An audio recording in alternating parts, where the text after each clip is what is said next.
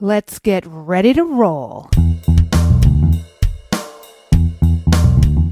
Lead Like a Lady features amazing women at the top of their game who know what it's like to be the only woman in the room.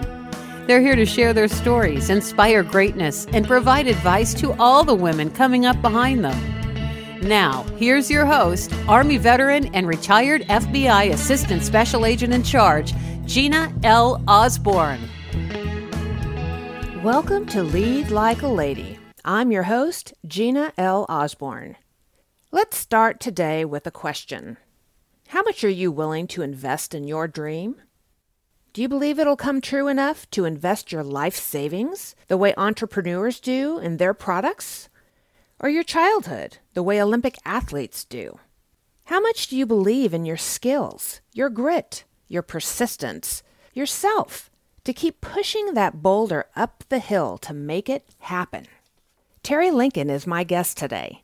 Back in the early 80s, she went from being a secretary to becoming the first female LAPD helicopter pilot. How'd she do it? She believed she could, so she did.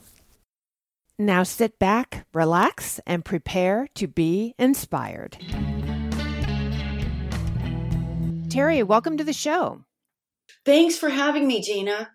So, with you, I want to start at the very beginning. Let's go back to 1983. What made you choose LAPD as a career back then? Well, a lot of people will tell you that, oh, I wanted to be a police officer my entire life. And that, that was not my story at all. In fact, I was a secretary and, you know, wearing the, the pantyhose and the high heels. And numerous things came together all at the exact same time, sort of like a perfect storm. But my five year high school reunion was coming up. And I thought, okay, so who am I now as an adult and on my own? And it's like I'm a secretary. Like for me, that was just way too normal. And I've never been normal. I've always been um, something very different. Like in uh, elementary school, I was the track team captain. And then when I went to junior high, I became the first female president, President Lincoln. And then when I went to high school, I was the only female that ever played on the boys football team. And then I got a job working at a gas station and I became a manager of two stations. And so for transportation, I learned how to ride a motorcycle to get to and from the gas stations. And now here I am an adult and it's like I'm a secretary. Like, how did that happen? And so, and then I heard somebody say, wouldn't it be great if we could all do in life what we wanted to, as opposed to just falling into jobs and careers? And I thought about it. I just fell into my job. There was no real goal or anything to get there. And so I thought if I really wanted to do what I wanted to be doing in life, what would it be? And I remembered having this dream, this reoccurring dream where I was playing Nap of the Earth over hill and dale, and the wind blowing through my hair, and this incredible feeling of freedom. And every day that I had that dream, I would wake up and feel so good about life. And I thought, but how could I turn that dream into a career? And so as I'm driving home from my secretarial job, I heard a recruitment commercial for the LAPD.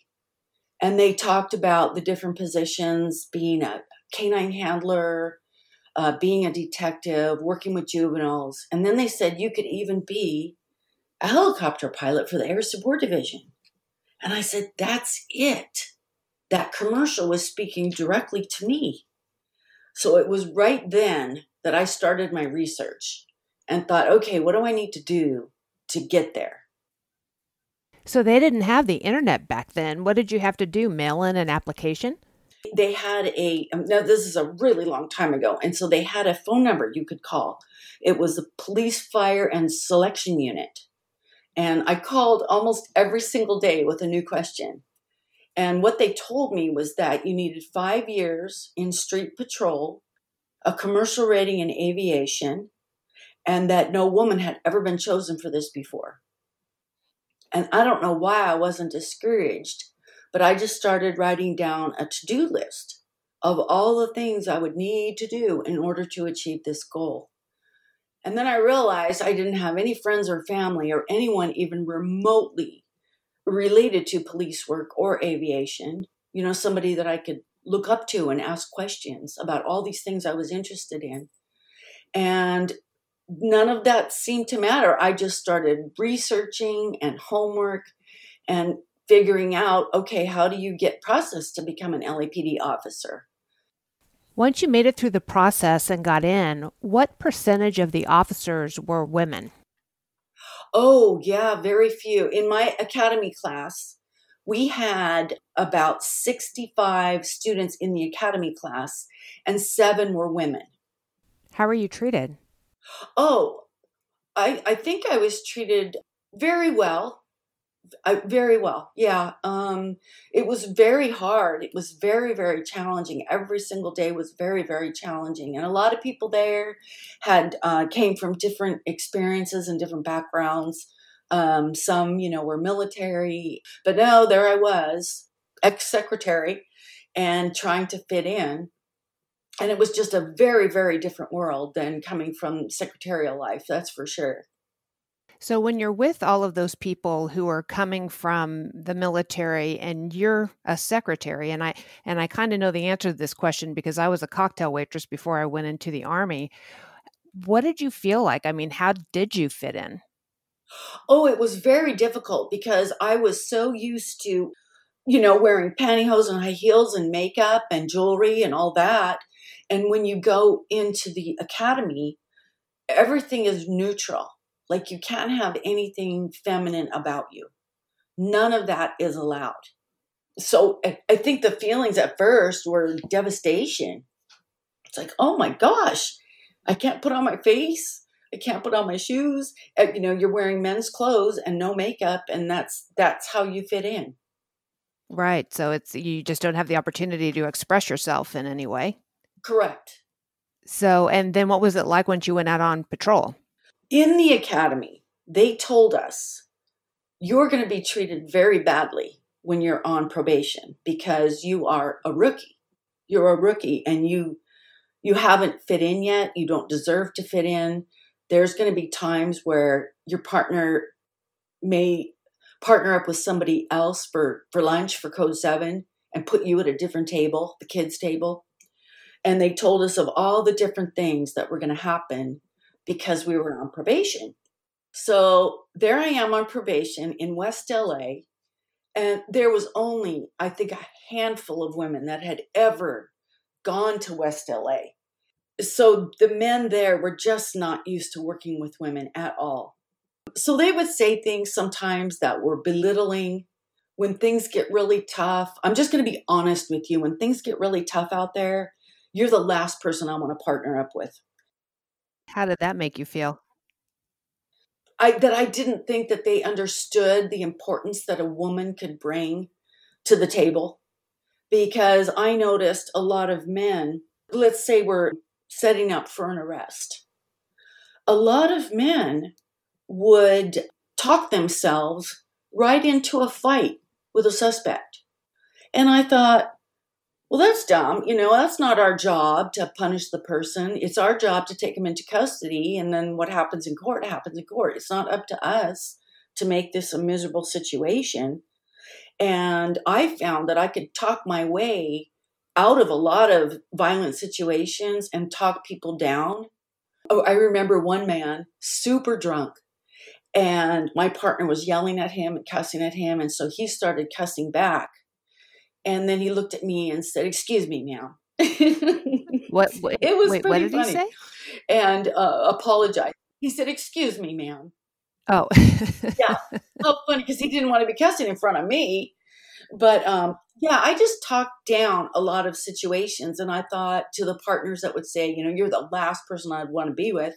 I would think that's that's a shame because I could probably save your bacon. How did they react to you when they found out that you wanted to be a helicopter pilot? Oh, on my very first day of probation, I teamed up with a P3 training officer, and he asked me if I had any goals for the department because a lot of people don't. A lot of people just become police officers and they don't really know what they're going to do. But I said, "Oh yeah, I'm going to be a pilot for the air support division. and he just rolled his eyes at me and said, That's pretty lofty. You might want to think about making it through your first day of probation. and then it was so funny because he grew up to become a lieutenant in recruitment. And I grew up to become a pilot at air support.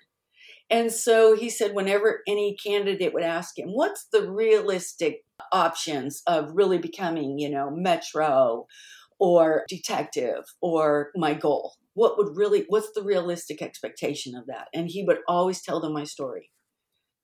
So, how did you not get dissuaded, or how did you not uh, listen to the people who told you you couldn't do it? You know, when they told you you couldn't do it, what made you think that you could? What made you keep trying? You know, uh, I remember telling one partner that that's what I wanted to do, and he said, "Oh no, you're going to ruin your career." That he had a friend that was a Vietnam vet and tried for 12 years to make it to air support, and it never happened. And he said, "Please don't waste your career on this." And there was just something that told me that I have something very different to offer than any of the other candidates that have tried to go up there. I just have something very different to offer. And it was just a feeling, a very positive feeling that I'm at least going to give it a shot. And and what was that? What did you have that was different? I think a lot of it had to do with my feminine qualities. Through the years, I actually learned that the helicopters really like women. The helicopters, a lot of their potential is based on weight within the helicopter. So a woman is going to naturally just be lighter than most of the men. Uh, the helicopter also really likes a very easy touch. Uh, there's a lot of men that try to manhandle everything, and the helicopters don't like that.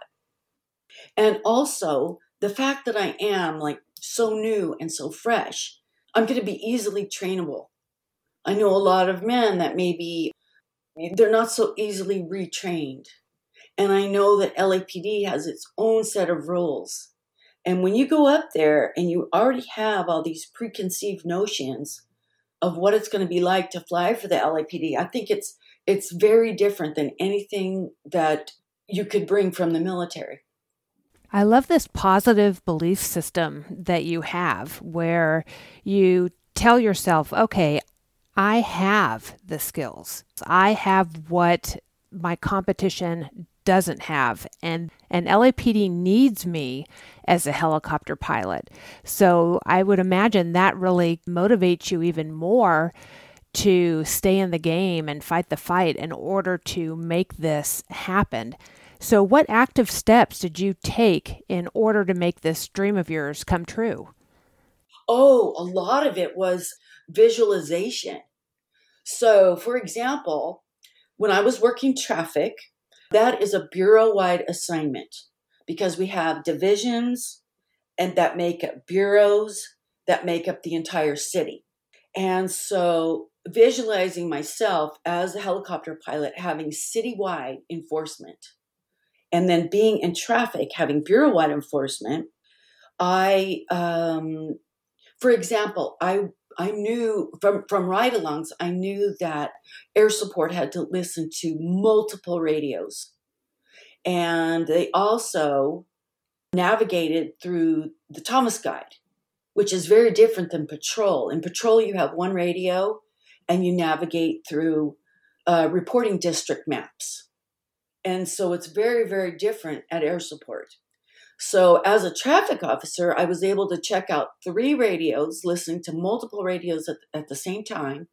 And also, I switched to the Thomas Guide to learn how to navigate with the Thomas Guide as opposed to reporting districts.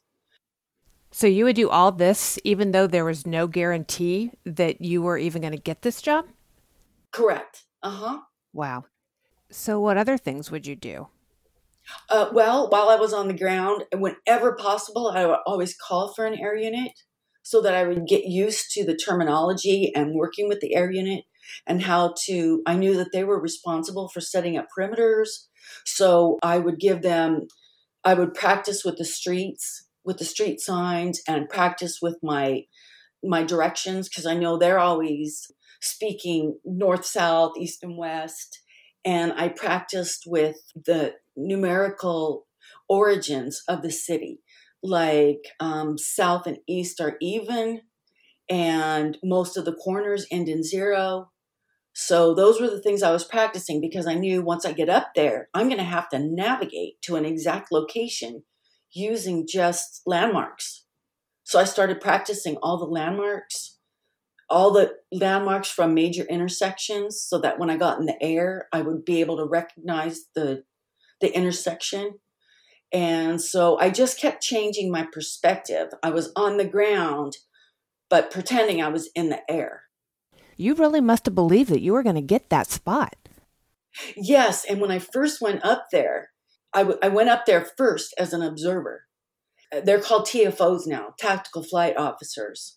And they, they're the ones that work with the police officers. They're the ones that are doing all the voicing to the uh, police officers, the navigation, setting up the perimeters, while the pilot is speaking to air traffic control and to the other helicopters in the area.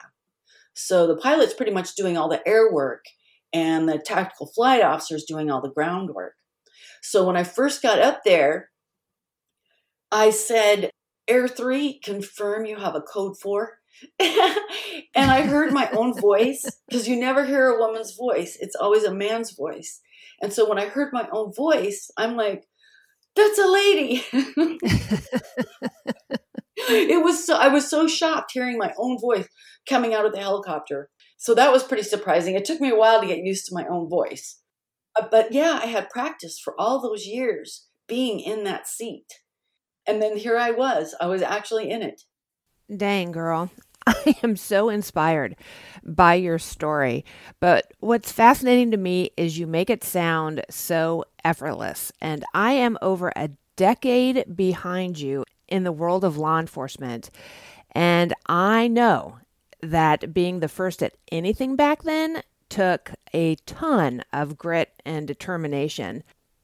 We had talked about not being able to do something this groundbreaking alone, that there were leaders who saw your potential for greatness. Uh huh.